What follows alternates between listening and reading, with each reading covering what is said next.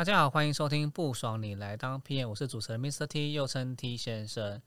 那这一集呢，我们就延续上半集跟赵燕的一个访谈。那上一集我们聊到就是很多跟嗯转职有关的一些呃选择性，该怎么去选择一些呃几个呃几个原则，还有创业的收获，以及在软体的呃新创感受到一些不同的文化。以及在赵燕他现在当上主管的一些一些心得，或者是有一些不同的收获，这是我们在上一集聊到。那在这下半集呢，我们持续会跟向板还有赵燕，我们聊聊作为 P 业很重要的一件事情，就是影响力。影响力我们可以从嗯个人的角度，也可以从你在组织的角度，可能在产业的角度，很多不同的面向去跟大家分享。因为是因为 P 业就是一个很需要跨团队的一个呃呃。合作的职能，所以如何发挥你的影响力，也也就是会跟呃你的人生跟你的职业息息相关。好，那我们这一集呢，我们就开始来聊，就是呃，我们想跟大家知道，哦，问一下，你们觉得，先问下向板好了，你自己觉得影响力这件事情有点其实有点抽象，你知道吗？就是你怎么定义或怎么看影响力这个词？影响力哦，我觉得有点像是两个面，哎。应该最直接应该是说，当你提出来一件事情，这件事情会有多少人因此而行动或改变？我觉得就是影响力的展现吧。诶，完全同意。就是说，你怎么去说服，或者是让大家同意往一同一个方向去前进？所以我我自己是怎么自己是怎么感受了？嗯，对。那我想知道说，那赵燕你自己怎么看你个人的影响力？好，我对影响力这个词，其实以前没有那么有感觉。那真的是进了会请以后，我才因为大家一直在谈影响力，影响力，甚至我们的考绩考，不要说考绩啊，其实我们队内不会这样称呼，就是你的年度去平衡你的表现的时候，也是用影响力的成绩去讨论。所以我才认真去思考说，哦，那影响力到底是什么？那回到比较根本面，嗯。你就想啊，人类啊，就是在追求那种权力、财富、名声啊。权力的游戏是什么东西啊？好，就是要累积这几点，不外乎就是为了创造一个影响力。好啊，比如说我今天很有钱，我就可以买我想买的东西。嗯，我不用去被限制。哦，我菜单没有在看那个价格的这样子。哦，写选择上自由。对，哎，你选择上自由，那就是其实就是让事情都可以如你预期的发生。哦，这就是影响力的展现。OK，那只是说影响力展现，还有个另外一个，就是刚才 Echo 像上板说的，它也会影响到别人。嗯，哦，那你让周遭的人是不是也有好的感受？啊，这也是影响力。嗯，所以呃，分两块嘛，一个就是事情有没有照你想要的地方发生，然后你自己得到心情上的感受。嗯，那第二个就是你让别人也有往好的方向走，然后让别人有好的感受，那这就是影响力。嗯，我觉得影响力其实有分权力，就是你自己当然在那个职务所谓发所所会有的呃职务的能力，嗯，这第一个。第二个就是你可能就算你今天不是当主管，嗯，你今天就是一个个人贡献者，你也是会有一个影响力，嗯，那这影响力来自于你的呃能力，一个是权力，一个是能力嘛，嗯，对，那有办法去驱动一些事情的推展，我都觉得这个算是。呃，影响力的一个部分呢。嗯，所以我们刚刚提到，啊，刚刚赵燕有呃聊到这一方面，所以跟主管其实我觉得也有很大关系。原因我们看个人嘛，你个人怎么去看影响力，就会影响到你今天突然当上主管，你今天可可能要去定义这一些制度或塑造这些文化，以及去怎么去跟这一些组织成员去聊一些。未来的发展其实是很有关系的，所以我想问赵燕，你自己当在当上主管的角度，你觉得在影响力，你觉得又会有重新不同的诠释吗？我们还是先回到个人的部分，嗯，就是我个人怎么去想影响力，然后我自己去怎么展现这件事情，累积跟展现。因为你你先有知道这件事情，你今天在带人的时候，你才会去你要想的其实就是怎么样帮助别人。发挥他的影响力，怎么帮助别人发挥影响力？对，所以先回到自己的影响力到底是发生在哪件事情上？那我觉得做 PM 这个角色，其实是可以看得到很多影响力的展现。比如说，你今天主导了一个产品的规格，嗯，哦，因为来自于你收集市场的呃产业的资讯啊，然后顾客的需求啊，那你知道说，哎，今天把这个产品做出来，你是可以去呃主导一个产品应该长什么样子。哦，那最后这个产品被客人买单了，被接受了，被认同了，那大家因此而受惠。那顾客花钱买嘛，那组织也得到钱了，营有稳健的营收，那其实这就是影响力的展现。OK，所以我们做 PN 其实不外乎就是从产品从零到一啊，一到一百啊，那把这几件事做好，你就会觉得哦，我自己好像是蛮有影响力的。但一样啊，这产品又不是你一个人可以做出来的，所以我们在做 P 呃在做 PM 的时候，我们就要主导专案团队嘛。哦，那怎么样去跟各单位去做协调，然后让大家愿意跟你一起往同个方向走？嗯那这个影响力的展现、诶也是很明确的。对，好，所以回到个人的影响力，就是说我总结一下啦，就是你可以让产品往你想要的方向走，嗯然后你让做产品的团队也往你想要的方向去前进。嗯那这个是个人影响力的展现。嗯嗯那至于主管的影响力，其实就是因为我们带通常是 PM 了，那你怎么要让比较 junior PM 或者比较 senior PM 能够把这件事情落实？嗯哦，那这就是主管的影响力。了解。对，我我自己是看来说，从个人跟主管影影响力，在大公司跟小公司又有很不一样的区别。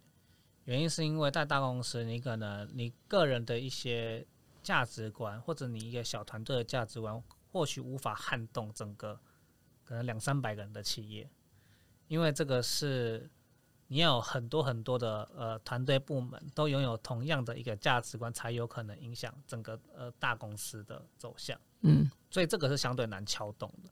那我们提到的是，其实今天很重要的主题，我们谈到新创，所以在新创来讲，其实非常容易就是被影响，原因是因为它杠杆特别的大。今天你可能十个人，那你今天两三个人的一些做事的一些习惯，跟他的一些模式，就会影响呃这个组织的发展，组织影响力。所以我先问一下向板好了。嗯你自己觉得在新创的这个呃组织影响力是不是你觉得很容易还是很难？原因是因为其实人很，因为你待过待过比较多嘛，然后这是这是你觉得这是一个很很很简单的事情吗？我觉得就是还是要回归人呢、虽然我们用数量来看，比如说十个人的团队跟一个一百个人的团队，然后你身为其中一个角色，看起来好像都是比如说十分之一还是一百分之一，但其实这也会跟你的角色有关系，就是你这个职责的角色本身可以影响到多少人。权利？对权力，我觉得也有关系。然后我最近就是因为就是我说当自由工作者，就是觉得我自己是一个人的身份去对呃其他人，那我合作单位也有可能是 maybe 只有五个人团队或十个人团队，然后我就发现一件事情很有趣。虽然我以前原本基准都会觉得十个人以内团队可能相处起来都差不多，但是我后来就发现没有哎、我以为十个人或五个人团队模式都长这样，可是就是因为人越少的时候，每一个人他的呃文化的，我我特别来讲一下好了，我觉得影响力跟文化特征跟这个组织里面所有人的组成有关系。所以假设你是在越小的组织合作的话，你就会发现，嗯、这个组织里面的人的个性跟价值观跟你合不合，它的影响力就超级大。所以我自己现在很难说，我用一个数量级去判断这件事，而是我会回归说，这个组织里面真正会影响这个做事方法或价值观的人到底是谁，然后这件事情到底跟自己合不合，我觉得超级重要。我 echo 一下好了，就是在影响力这样谈下去以后，其实就会聊到文化，哎、那对，是因为呃影响力的它其中一个产物就是文化。哦，嗯。那讲个比较简单的例子，就是说今天创业团队如果是三五个人，嗯。这三五个人的价值观，第一个是这样，他们三五个人基本上就决定所有事情嘛，对。那他们的影响力就是其实就全公司。对，没错。哦，，所以我们刚才会谈到说数量级，是因为你今天在一个千人的大公司，嗯。你很难一口一口气告诉一千个人这件事情，而且对。让一千个人都认同。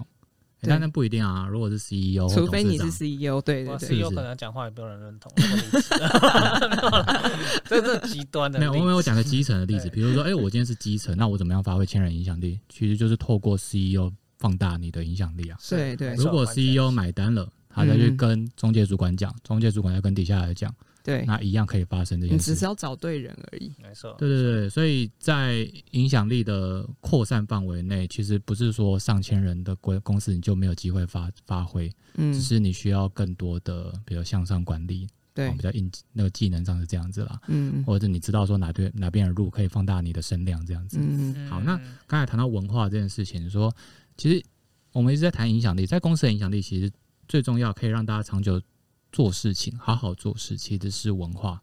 文化，可是怎么定义文化这件事情？这好很很很抽象。那我也具体提一下，呃，我不知道这样有没有比较具体啊，就是文化就是大家的价值观形成的共同行为。价值观共同行为，举个例子，嗯，比如说，如果我们三个人一起创业，对，但是我们习惯都是先私底下先瞧好事情，嗯。哦，因为我们会我们的价值观是，如果三个人一起聊会吵架，嗯。我们三个人彼此其实是不信任的。嗯嗯嗯，我都要事先跟其中一个人先讲好，跟另外一个人先讲好，我们三个人坐到台面上的时候才有共识这样。哦，那就是因为价值观形成了一个文化，那个文化就是不公开透明，嗯。然后嗯。在多人的讨论上是不聚焦的，这就是我们的文化。嗯。哦，那当然没有人会希望这样子，可是你可以看到很多公司走到最后其实是这样子的方就私下瞧一瞧嘛，对吧？然后去吃个饭，然后哎，我跟你讲，大家就吃之后会议上就听我就对了。对，哎、那其实 刚刚 Mr. T 的做法就是一个影响力的展现，就是他这样讲，我也觉得好像别人，甚至第四个人加入了以后，他发现，哎、创办团队的人有人是这样子习惯做事情，各个击破啊，没有，而且有些真的书是这样讲的，因为你有时候很难一次说服那么多人，啊那你就是去收集意见嘛，然后可能在每一个他在私底下谈话，他比较更容易的去敞开心房，因为就是每一个人个性不一样，但嗯我觉得就是就是看文化，以及说你怎么塑造，跟赵英刚刚讲的很类似。对，所以嗯这个我可以再补充一个例子。其实我有认识一个新创团队，那呃，我们刚才讲说，哎、都要私底下讲，有些事情并不公开透明。你说这样真的不好吗？其实有些公司，它说明它的步调比较快，嗯，对他来说，这样子处理速度反而比较快。只是大家喜欢在这样的地方工作吗？所以也许创办团队就有人离开了。嗯好、那你说公司还过得好不好？也是过得很好啊。嗯嗯因为用这样的节奏跟价值观是可以让一个 business work 的。嗯，哦，那就看你认不认同这件事情。嗯 OK，所以文化、价值观、影响力这些东西好像都是息息相关绑在一起的感觉。欸可是你你刚刚谈到的就是文化跟影响力，这个是不是某一部分跟，因为你在现在当主管嘛，我觉得这个是跟你怎么定义一个职务的一个职务的就是职责，我们讲 R N R，嗯。很有关系，因为你要有什么样子的职能，跟这个呃这个这个应该我重新讲一下，你要什么样子的职务的名称，嗯，那这个名称所被赋予的任务是什么？那这个这个这个任务，它所呃招到的这个人，他的产出，这三个方向就会变成，呃，当有越多人这样子的做法的时候，就越来越会有一些文化的产生。你怎么去看待这件事情？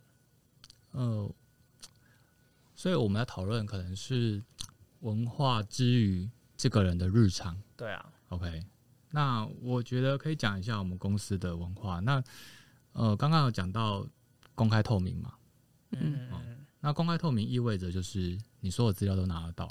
嗯。哦，嗯，不只是薪资啊，其实薪资你知道以后，你反而没有那么想特别去看，你比较想对。对你比较想知道公司的收收支啊，对，没哦错公司的整个营运情况。状况好不好？嗯。哦，那你才能做一些判断，说，哎、哪一块其实是我们需要去去加强的，哪一块是帮助公司持续推进的。嗯。好那所以你有了这个公开透明的资讯，还有沟通也是啊。比如说我们用 Slack，Slack 嗯的好处就是不是在帮他打广告，因为说它这个产品当时的设计特性就是希望大家在公开的频道上去做讨论。对，哦，那不管你对这你跟这个事情有没有直接的相关，你在里面讨论，你看得到讨论的过程。哦，那这件事情对于讨论人来说，诶、它是可被验，嗯、可被怎么讲，别人挑战的。嗯因为嗯挑战这词有点重了。我想说的事情是，诶、每个人对这件事有看法，都可以参与。嗯那为了都是给到一个比较直接的回馈。对，好，那对于另外就是旁观者、第三者来说，他是有机会，呃，所有的资讯都是公开透明的，他不会被蒙在鼓底，或者是最后一一刻才知道。嗯嗯嗯嗯，那像这样子的文化、这样的习惯，其实它就展现在我们日常，就是说，哎、我们这样讨论随时都会发生，然后它都可以帮助事情推进。嗯了解。所以，所以如果要我说团队的文化，甚至组织的文化，它都是随时随地你都可以去做一个讨论，然后大家都知道这件事情是帮助公司在前进的。嗯我觉得这个文化相对重要是，其实 PM 也很能可以塑造文化。比如说我们常听到软体的敏捷，嗯敏捷就是一个小的团队嘛，嗯，团队就是我们通常来讲七正负二这种规模的团队。那通常我们讲的 P PM 或什么很多 Scrum Master 或什么的，他其实就是在帮忙塑造这个小团队的文化。我随便举例，我刚刚特别有感，刚刚赵燕说 Slack 的部分，真就是有一些东东西，大家就说，哎、我就私下问你一些事情，哦很有感觉，问完之后，我再去发布在公开的呃频道，我就不是讨论了，我就说对不对？诶，那你我我我我通常我通常就说，你就直接发到公开频道，你有什么担心的吗？或者是我就直接复制贴上然后公开公开频道，我就我我当然会先私下跟他讲。哦 那可是久而久之，大家就知道说，哦，他就不会去私讯你，嗯，因为我就说这件事你不要私讯我，嗯，因为你私讯我，代表说我可能不是能，我可能不是直接最能解决问题，我还要嗯转一手。没错，然后或者是说你问其他人，可能有其 A、B、C、D 的人更知道怎么做，对，没错，不是每一个人都是那么的、呃、全知嘛？全知，对，所以你就发开公开公开的圈的。那有一些组织不是，就是说我就是想要私下解决，因为我觉得很丢脸，我觉得就是怕别人知道我的弱点在哪里。所以就是看很很多嘛，我觉得像 Slack 沟通管道就是一个很微小微量的一种嗯方式。我觉得刚刚向榜好像很多呃很多共鸣，我很多共鸣啊，因为我在前一份工作的时候，我就有发现我团队成员也是有有有这样子的状况，但是我哦就是会潜移默化就。也是用别种方式，就跟他们讲说，诶，这件事情我觉得跟谁谁谁肯定有关系，所以要嗯发在哪个地方，让大家一起讨论。对就是就是想办法，有点像是让跟赵院讲感觉一样吧。他其实是 P N 有这个权利，可以让大家行塑某种呃工作的价值观的文化氛围。但我觉得这种事也是有一些有一些弹性调整，比如说有些人当时是想要推在公开频道、公开频道里面，就对是有个人的情绪性字眼的时候，哦，那这时候可能要怎么解决是后后话嘛？就这种就可能不不适合在公开的频道去做，因为可能会被模糊焦点或干嘛。嗯，所以我觉得大家听起来看起来好像说，哎、我们什么事都有一个原则是必要，可是它还是有些弹性的一个地带。我自己是这么看的。嗯，其实又回到文化啊、如果你担心那件事会发生，所以你不做这件事情，嗯嗯，那如果那是你们信仰的事情，就最后就什么都不做了。没错。那我觉得这个文化，我很很大的，我自己也觉得影响很大的。那我可能问问一下导演，呃，如果说你今天是一个后面才加入团队的人，跟你已经开来开来加入团队，你负责招募，老实说这个很差别很大。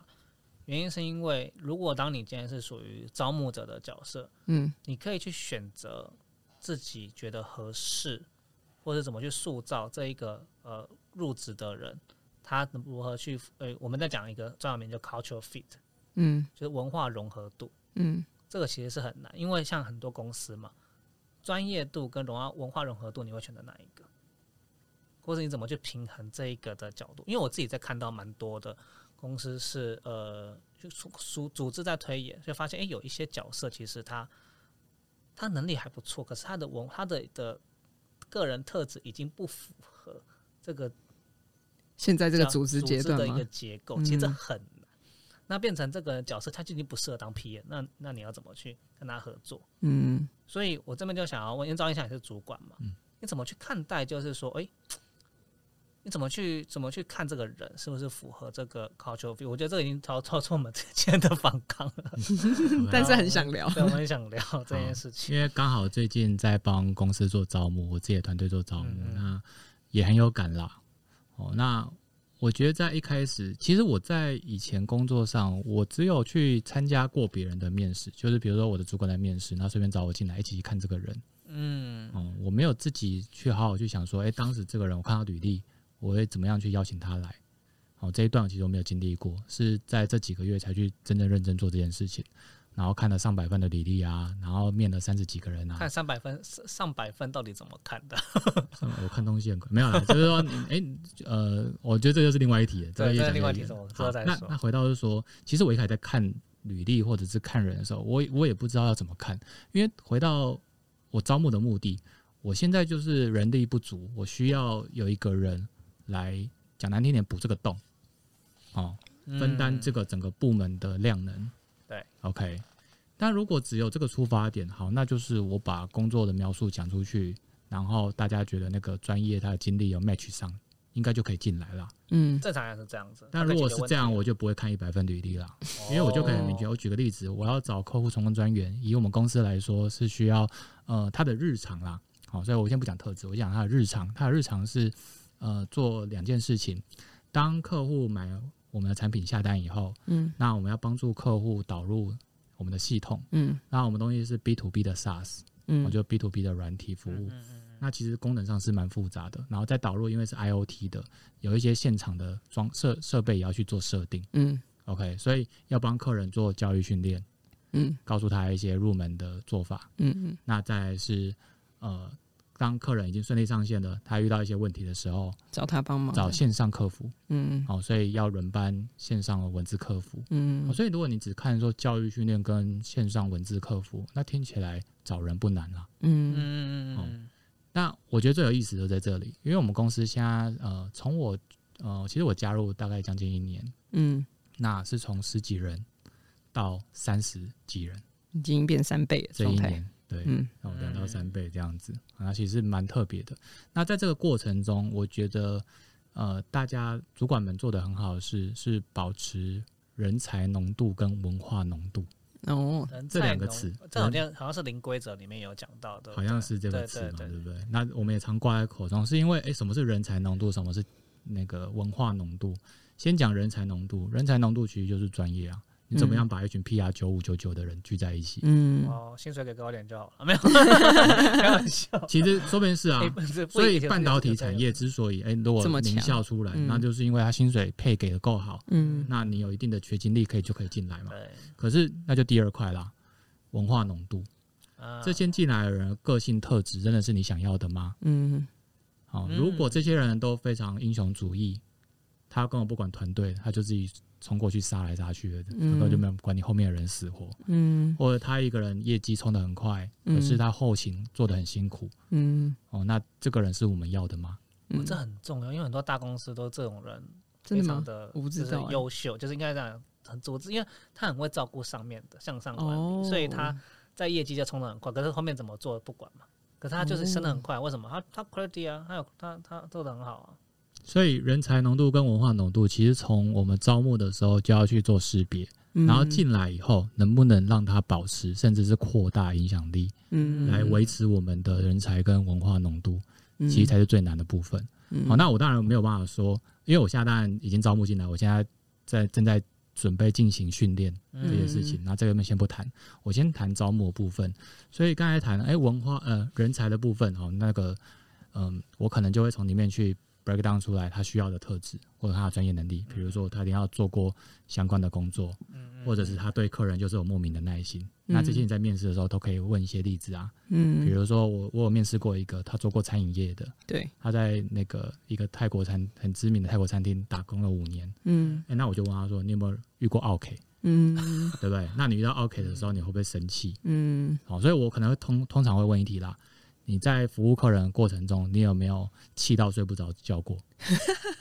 哦 哦，那每个人回答都不一样啊。有人就是说有啊，我真的很气啊，这样子。好，那气没关系，我会问他说，那你怎么样去转换这个情绪？嗯好只要他可以不要放在心上，或者是他有能力去排解，那我认为他在这一段的嗯专业上是有的。嗯，因为坦白说，我就没有这样的专业，嗯哦我就会很气，所以我才做所以我才没有，气，所以我才没有做一线客服。你让我服务一天可以，那你让我服务一个月，这样我真的是会 疯掉，对不对？对对对，所以每个人都有他适合的工作。哎、有些人真的，你一问他就知道说他是没有把这件事放在心上的，甚至他还同理客人呢。嗯，他说他客人会生气是是合理的。嗯哎、那我就觉得这个人在专业特质上是适合的。嗯好、所以在人才浓度上，我们就试着找到跟这件事专业契合的。嗯那文化浓度就比较难了。嗯，哦，举个例子，比如文化浓度，第一次听到这个词，我觉得蛮有趣的。对啊，那但是一听感觉就可以大概猜得出来是什么意思。我只知道咖啡浓度而已。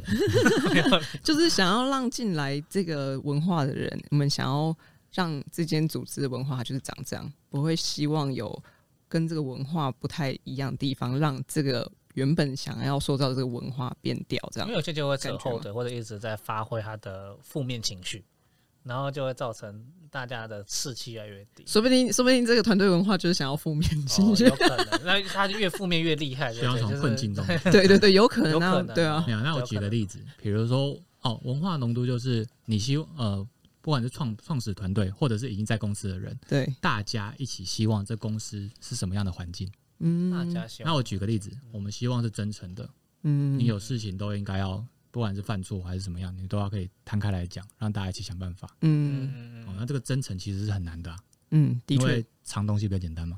啊，我今天出包了，我避重就轻，也很多这样子的、啊。环境也要够安全，就是他们知道这个对环境要够安全嘛很重要。所以环境是不是安全的？那我举个例子，假设我们今天突然空降了一个高阶的主管，虽然他专业能力很强，可是他是不容许这种事发生的，不能让对对对对哦。伙伴犯错，一点犯错都不行，嗯。类似这样子，啊大家就很害怕，对，于是这个真诚的文化浓度就下降了。嗯嗯诶那这是大家不乐见的。所以在用这个人之前，可能就要去评估这件事情。嗯。嗯那可能跟他的影响力有关啊，比较资深，他影响力更大，他更容易让文化浓度变好变坏的几率又更高了。对嗯。对哦，所以那回到比如说我在找客户成功专员，那他当然是比较呃哦，我我当然那时候设定说 senior 或 junior 都可以啦。嗯哦，那只是说，哎、那 junior 他就不是那么立即影响到公司，但是他的一些行为，或者是他容不容易被公司的呃，他能不能认同？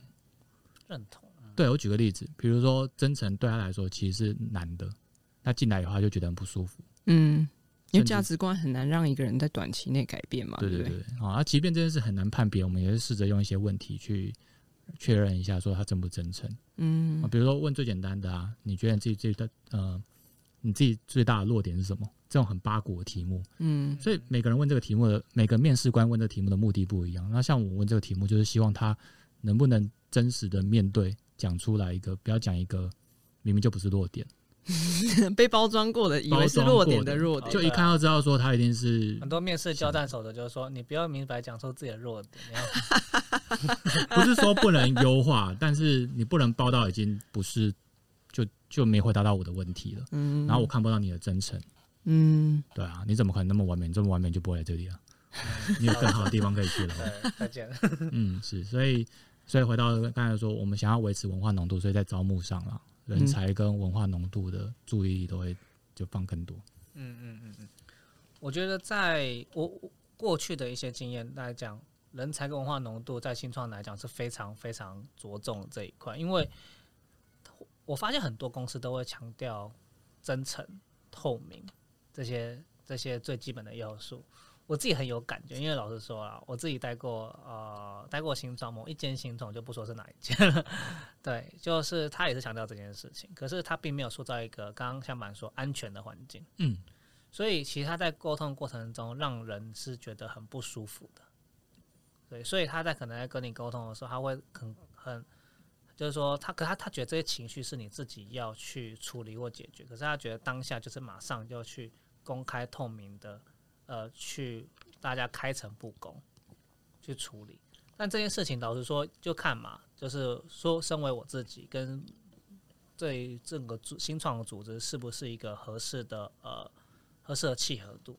那后来我发现，其实呃我在这个组织我没有感受到是一个很舒适、很安全的环境，所以对我来讲，我就会选择离开。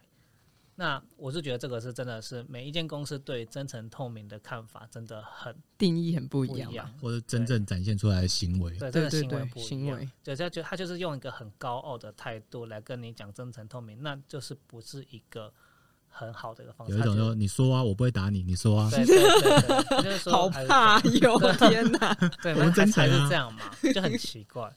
对，我不知道像马茂这个感觉，因为可能可能因为我可能只待过只只待过哦很少的新创，我觉得有哎、所以我才会说加入新创团队，我觉得不是在看这个组织的大小，而是很看这里面的人相处的行为。尤其是创办人吧，我嗯觉得所以，嗯，所以其实你我觉得就是，如果这也可以拉回来说，如果假设我们是想去参加入新创团队，其实就是你一定要跟创办人或是共同创办人，就是一定要非常高度的理解，啊，对，然后甚至是、嗯，你也可以自己给一些停损点，就是反正你加入这组织前面几个月，你也就是在观察这些这个组织他们在做事的这些行为，判断这件事情要不要做行为，其实就某种程度就可以知道他们的价值观是什么了。嗯嗯，那我分享一个我们公司日常就在做的事情。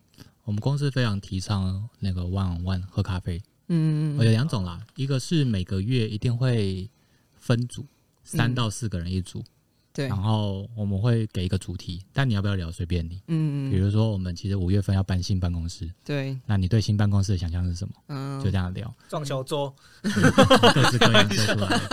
那那组分组的要点很重要，就是都是不同方选的，可能 sales 跟 RD 跟 PM 一起啊，这样子，或者你平常不常合作的人啊，这样子。嗯那另外一个就是一 one on one，那 one on one 其实没有特别限制，但是如果是新人的话，呃，主管通常都会帮你安排你工作比较密切的，还有比较，比如说像刚才创办人或执行长嗯哦去呃聊。那聊什么呢？你一开始一定不会聊工作的事，那其实就在聊文化、嗯哦。所以呃，其实比较有经验的人，如果你有机会跟创办人、创办团队聊到，你就可以印证他们在面试讲的是不是真的。嗯，哦，真的，对，真的。那我我不知道别的公司可能不一定有这样的机会，可如果有机会创造，就像刚才你们说的，如果有机会跟创始团队聊到，其实就最印证啦，嗯。他们跟你的呃对话就知道说他们讲的是不是真的，嗯对不对？那我觉得我们公司做的蛮好，就是日常都持续进行，那只是说，哎、人越来越多，我现在觉得 one on one 可能真的要排一下，对啊，不然会太密集。哎、那我那我问一件事情哦，我们刚刚有说跟创始团队聊嘛，对如果今天今天创始团队有三个人，你对们觉得跟一个人聊就够，还是三个人都要聊？三个都要聊啊，对啊，三个都要聊，因为才确定说，哎、三个人他讲出来的一些他们的外在行为跟他们的个性一定不一样，对可他们的价值观一定是一致的。哎、我觉得这真的很重要，因为我面试我一间公司，他就说，哎、找我聊就好了啊。我说那很明显找两个其他跟其他跟那个人聊是一样的，嗯嗯。嗯然后后来发现真的里面进去后发现，哎、好像真的不太一样。会这样讲，通常都是不太一样的。对 对，但他们真的合作很久，他们可能就觉得他们可以互相代表，可是我觉得还是不一样。对殊不知以为很了解彼此，但其实很不理解。因为人时间过了久，一定会变的、啊。没错没错，所以我觉得这个跟创办团队聊真的是非常影响的，呃，很大的关键。好，那我们刚刚聊很多是个人角度跟组织的角度嘛，我们今天聊比较少是或呃跟你今天在能源产业的一些影响力。那我知道能源产业它好广哦，因为像最近大家知道嘛，很流行 ESG，然后什么还有什么啊哦，好好像还以前以前还有什么名词叫做永续永续就是业近邻啊就是近邻，呃嗯，都是从再生 ESG，能源啊都是从在 ESG 来的。对对对对对，然后然后什么那那个绿色供应链绿色对啊，或者是什么离岸风电嘛，有的对这好多好多能源，甚至说说比较白话，电动汽车也可以说是能源产业啊，对啊，对啊，那到对啊到到嗯这是超多的超多的，所以想要让可能还是让赵燕简单介绍一下你所在能源产业到底是哪一方面的能源产业啊？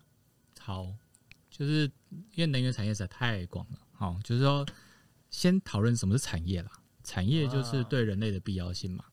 哦，就是说，哎、我今天在某一件事情上，我人类有很大的需求在，然后有很多人可以服务，然后透过一棒接一棒，那就形成了一个供应链嘛。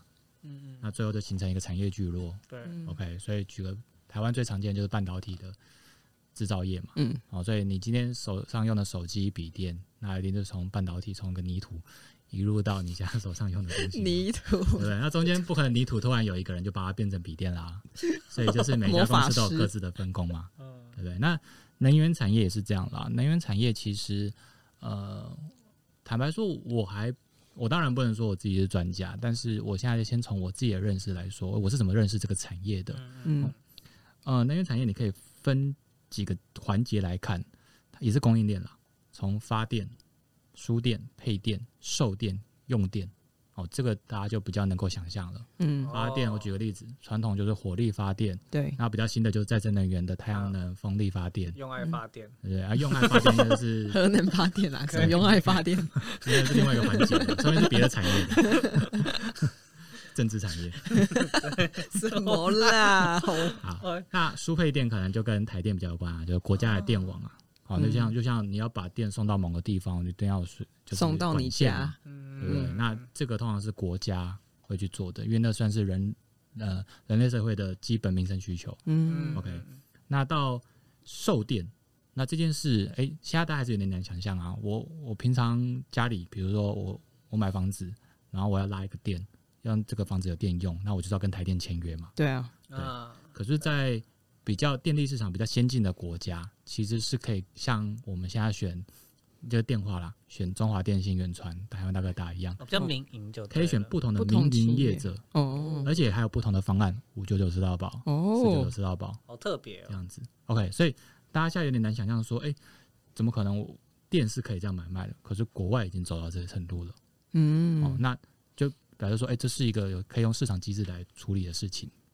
好，那所以台湾有没有机会走到这边？也有机会啊。哎、那我蛮好奇的，就是因为我们从小到大都是用台电的电力嘛，对，就是也会觉得这是你刚刚说的，这就是一个基本的，就是人生存在，嗯可能在这个国家里面，现在已经是这个基本需求。，对，能源呢、那嗯像他不会遇到像说，我就是因为我就是很需要电嘛，然后有很多企业进来的话，那那个电费会不会就突然就是跟现在台电售价的电费就不一样啊？那回到资本市场啊，其实你可以直接想象，是说以前我们要讲电话，就是只有中华电信。嗯嗯，那难道远传跟台湾大哥大进来，他们就没有竞争力吗？我们还是只能选中华吗？也没有啊。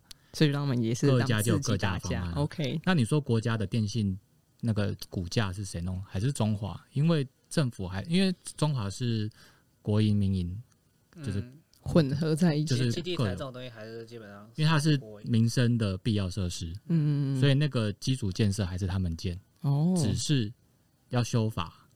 国家的政策要先开放电信法，哦那以那个呃电电力的部分就是电业法。哦，因为 OK，你还是要跟政府申请一些牌照，那最终的哦决定权还是在政府啊。相对的也不能嗯说开就开，为什么？一开然后价格乱乱喊，嗯嗯嗯，哦，那影响到大家的权益，对，这也是不对的。嗯，那当然这件事要相对谨慎，那就看每个政府的的做法了，嗯跟他们的就是现在专注的事情是在这样子。了解，好，所以我们刚才就就说我们产业要认识就是发输配售用这样子。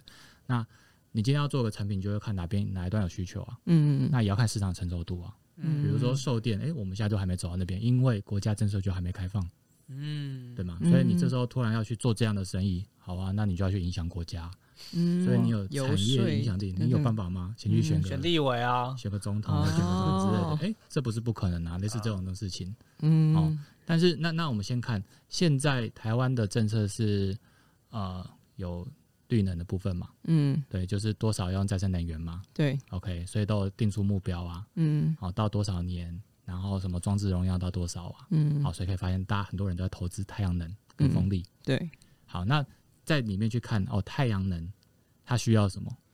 那讲一个比较专有名词，就是现在呃，不是只有台台电可以盖发电厂，嗯，以再生能源来说，其实是开放民间去开的，去去嗯开发的。哦是哦，对，所以我举个例子，你们家在七股有一块很大的地，嗯，你可以选择租给渔民去养鱼啊，你也可以选择给太阳能业者去盖太阳能暗场。对，哦，对，好，那嗯太阳能暗场的业者跟你就租了这块地，他就去盖嘛。嗯那盖完以后，那个电要卖给谁？现在就是台电会收购啊，嗯嗯因为国家政策支持啊。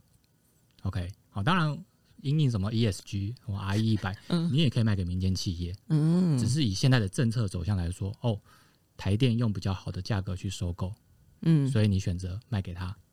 哦。所以今天你盖了一个太阳能暗场，一签就签二十年，然后用一度电多少钱去去做收购的动作，所以盖好以后，并网就是接到那个管线里面，就让电送送出去这样子。一次都是签这么长期的，是，那所以他在计算的时候也相对算容易吧？所以我就说，你看他就有投资报酬率啊，对啊，可以直接算得出来。你你会你也会知道说，那个这个地区的日照量是多少，嗯嗯嗯嗯，对？吧对，？OK，那所以需求其实就可以在这这时候慢慢看出来了。比如说，哎、我盖个暗能厂就是要二十年，对，那盖完以后不是就没事了？嗯我要时时保持它的发电效率，我就要去监控它。对，所以我们公司最主要的产品，哦，现在就是太阳能的监控。嗯那所谓监控，就是让维运的厂商或者这个投资商，他可以看到他现在太阳能暗场的情况嗯，OK，发电情况。那嗯甚至是说我们加入了 AI，所以可以去做判断。我举个例子，比如说设备，当然自己也会有报一个一些事件的告警，对。但是我们可不可以从电力的 pattern 看得出来说，哎、可能这边是太阳能板有脏污，有需要去做清洁的动作。嗯 OK，这边 AI 有它的处理的点。嗯那这都是我们公司找到的这个产品的价值。那这个产品价值就是让对应客人的需求，哎、它就是有保障客人的投资效益是照他的预期发展的。哦嗯所以像这种 B to B 的生意其实蛮有意思的。嗯对对对，那这就是最主要产品。所以我们就从这整个产业，然后政策的发展，到这客人需求，到我们公司其实是以 I AIoT，就是物联网，好加 SaaS 的这个软体技术的专长，去整个 match 到，就展出了说这个产品可以在这个产产业发展。嗯我想问一个比较就是比较泡沫的东问题，这应该这样这样讲啦，就是我们知道刚刚讲到重点，其实这个产业很看政策的发展，嗯也蛮看的。对，那你也知道，大最近政府一直在鼓吹，然后也一直都在很多人慢慢陆续进来这个产业，所以这种我觉得真的没有对错，只是想说问一个在比较在产业的人，你觉得这种因为很真的很多人开始陆陆续续进入 ESG 产业，真的超多人，嗯跟跟 AI 大概有的比吧，跟区块链有的比吧，对吧、那你你觉你自己觉得这个产业的的一些长期的发展，你是觉得嗯保持还是观望态度，还是说嗯觉得这是一个非常有前景的，还是说是怎么样？其实我刚才提到说选工作不是要选安全感吗？对，就是安全感，其中一个来源就是说，哦，我现在这个前景看好，可是未来十年、二十年还是这样子吗？嗯那哦，有一个判断准则，就是说这个东西到底是不是人类的根本需求。嗯举个例子来说，手机它在娱乐面或通讯面其实是基本的需求，嗯，可是未来还是手机这样的产品去做吗？嗯嗯，那通讯这件事情在未来还是必然要发生吗？也许是。嗯 OK，所以通讯产业是大家可以去思考的。那那你从产业里面去想啊，手机跟基地台哪个会比较久？也许是基地台，对，因为它跟 infra 基础建设比较有关。没错，嗯哎，所以如果你要我在选一次工作，先不考虑兴趣的部部分来说，只考虑呃，就是这个产业的稳定度是这样子，那我会选比较基础建设的。嗯嗯，嗯哦，那能源又更基础建设了啊，对啊，是没错，是真的，对不对？我们不能一天没有电啊，嗯，对不对？手机低到几趴的时候，你都会恐慌了，很焦虑。都会有。那电动车也是第啊，八十趴就开始恐慌了，以前以前你没有电话，顶多是不能联络人而养已，鸽子啊，那还好。可是你电动车没电怎么办？或者是你今天家庭用到一半，充到充到一半，突然家里跳电了，嗯哎那是不是都是很值得解决的问题现？在哪个东西不需要电？几乎是。所以，当你发现说，哎、这个问题很直接的影响到大家的生活的时候，那这个产业一定有它的商业可行性。我觉得刚刚导演讲的很多重点，就是在它的上游嗯走，因为我之前也是在电动汽车产业，后来我实在是觉得对这个产业没什么信心。嗯原因是什么？因为第一个我刚刚讲嘛，它不是必须。第二个是电动汽车的电从哪里来？也是发电来的啊，电网。对啊，嗯那那就算石油今天越来越低了，那今天好，那个电动汽车需要充电，那所以现在大家都在吵缺，都在吵缺电、缺电、缺电。那如果缺电真的缺到没电，那电动汽车还是绝对一个必必需品嘛？对不对？这是我给我自己的很大的问号。嗯那我我觉得我我以我的有限的产业知识，我无法回答自己的这样问题。那我觉得这个东西是能源产业才是一个最根本、最上游，可以才可以处理。所以那时候我才为什么决定，好，我真的蛮有兴趣电动汽车产业，但是它没有要带给我一定的安全感，嗯这是我自己的一个考考量。我觉得这是可以可以借鉴的，借鉴的。嗯对吧？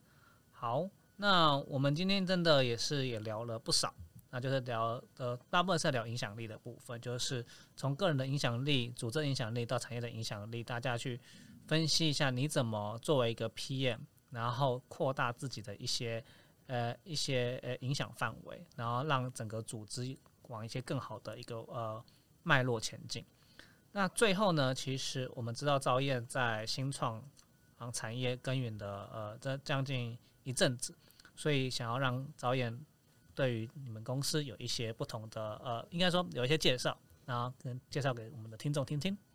好其实今天也聊蛮多公司的文化，还有我们正在做的事情。那我这边还是快速总结一下。虽然今天聊了很多跟我们公司的文化或者是自身影响力哦的展现有关的，那我还是快速介绍一下我们公司。呃，我现在的公司是汇景科技，那我们的核心技术是提供 AIoT 的 SaaS 服务啊。那我们在主要的投入产业是在能源应用产业。OK。那我简单介绍一下我们公司啦。其实我们的创办团队他们前面已经有创业成功的经验，然后这一次在创业哦，就是在二零一七年创业。那他们不只是想要取得商业上的成功，更是希望打造呃一个人才的舞台啦。哦，讲这样子有点高大上，可是我后来发现其实还蛮务实的，是因为我们其实在市面上可以看到很多赚钱的公司。可是你说他们真的很重视人才，或者是可以让人才有呃持续成长的地方，其实真的很难说，都因人而异。嗯，好，那怎么做到？就是我们刚才说的啊人才浓度跟文化浓度。哦，就是人才，我们当然希望你跟专业上跟这件事有契合的哦，你是真的喜欢这件事情。那文化浓度就很重要啦，你是不是能够持续真诚，然后持续的当责？哦，那这些事情是我们把这些人聚集在一起，大家有共同的价值观，然后持续把这件事做好。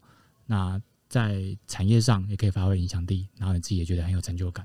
嗯嗯，好，那我们谢谢就是导演今天的呃呃分享。那如果大家对于就是导演所在公司有兴趣的话，我们之后也会在节目的说明栏然后放上链接，然后让大家知道说，哎。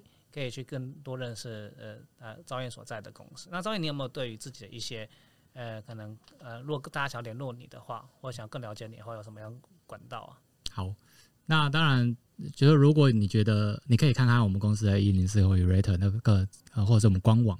那如果你真的很想加入我们公司的话，我也会把一些连接放在 Show Note，欢迎大家自己加入。那关于我个人的话，其实我除了工作上啦，呃，我在很多事情的价值观判断，我也想要做个记录，所以我自己也有写部落格。那这个链接我也提供给大家。那如果有任何问题想要讨论的话，我自己有个简单的粉砖，好，那就是欢迎，就是你有对今天的讨论，或者是你对职涯任何的想法，你都欢迎私讯我，嗯，跟我联络，谢谢。好，我们希望今天的分享可以让大家更了解一些关于能源产业影，还有一些片的影响力，呃的一些收获。好那我们就大家下次再见喽一起跟大家说声拜拜拜拜。拜拜。